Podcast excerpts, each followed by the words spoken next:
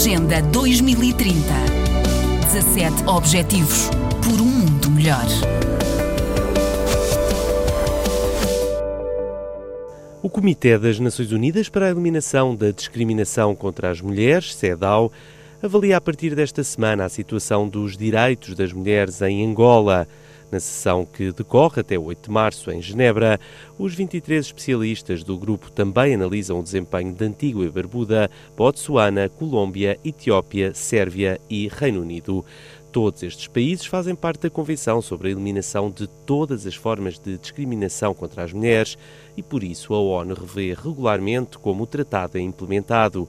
O Comitê também ouvirá as delegações de governos e será informada por organizações não governamentais e instituições nacionais de direitos humanos.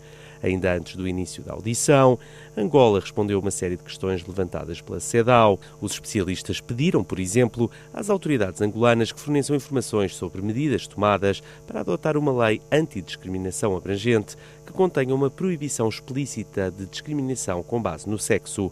Outra questão solicitada foi sobre a definição da discriminação contra as mulheres, que abrange a discriminação direta e indireta nas esferas pública e privada. Tendo em conta o relatório anterior apresentado pelo país, os especialistas questionam ainda sobre que medidas foram tomadas para assegurar que a Convenção tenha mais visibilidade e que seja aplicada pelo Parlamento, pelo Governo e pelo sistema judicial. Da ONU News em Nova York, António Ferrari. Agenda 2030. 17 Objetivos por um mundo melhor.